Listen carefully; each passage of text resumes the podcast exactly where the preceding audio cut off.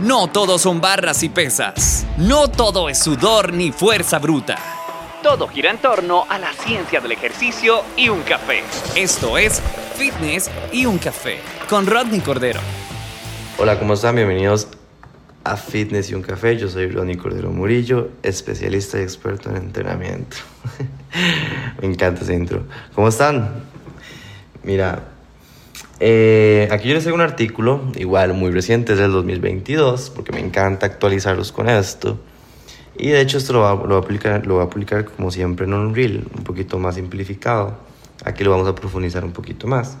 Y es sobre si se debe de estirar antes de entrenar fuerza. Mm, vamos a ver, ¿qué dice el estudio? Que realizar 3 a 4 series de un minuto de estiramientos antes de entrenar impacta negativamente en las ganancias de fuerza. Entonces llegaron unas recomendaciones.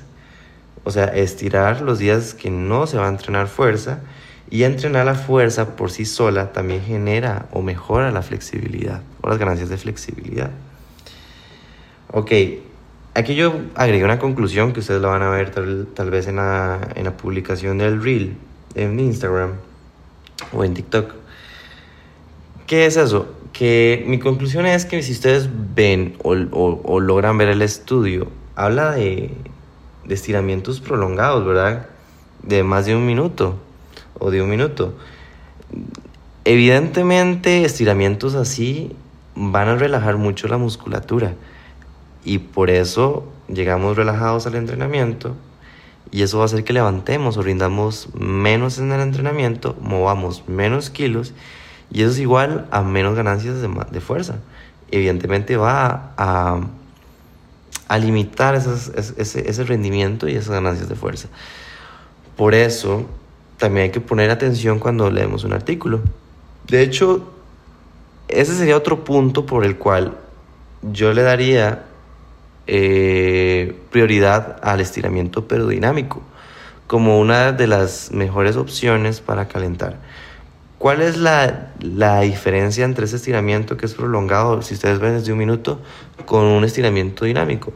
Un estiramiento dinámico va a ser más que todo moverse. Un ejemplo, en vez de mantenerme en una sola posición tratando de elongar mucho el músculo, lo que hago es que hago repeticiones con el mismo movimiento. Entonces a ella es un movimiento dinámico. Estiro y acorto, estiro y acorto, estiro y acorto en repeticiones. Eso más bien va a preparar al músculo y a la articulación para el movimiento que vamos a hacer. Entonces, eso sería un punto a favor, eso sería un punto a favor del cual, por el cual deberíamos irnos más por el calentamiento de del estiramiento dinámico y no por el prolongado porque nos va a mejorar el rendimiento, a lo contrario. De hecho, en varios estudios se habla sobre eso. Entonces sí, eso sería un punto a favor, pero si lo que nosotros queremos es mejorar la flexibilidad, evidentemente lo, sería como contraproducente que lo hagamos el mismo día que vamos a entrenar fuerza.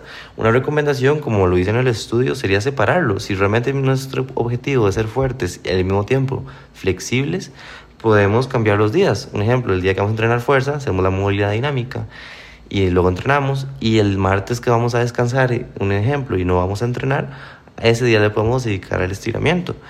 Hasta puede que nos ayude a recuperar un poco y más si lo combinamos con un poco de cardio y, y, también de foam roller. Eh, pero eso sería la recomendación. Evidentemente lo bueno sería que ustedes la teoría o lo que están escuchando acá lo puedan aplicar en la práctica, en la vida real y contarme a mí tal vez por los comentarios o directamente a mí en mis mensajes cómo les fue aplicando esto en sus entrenamientos o aplicándoselo a sus clientes si son entrenadores. Pero eso sería por hoy el podcast. Nos vemos en el siguiente episodio.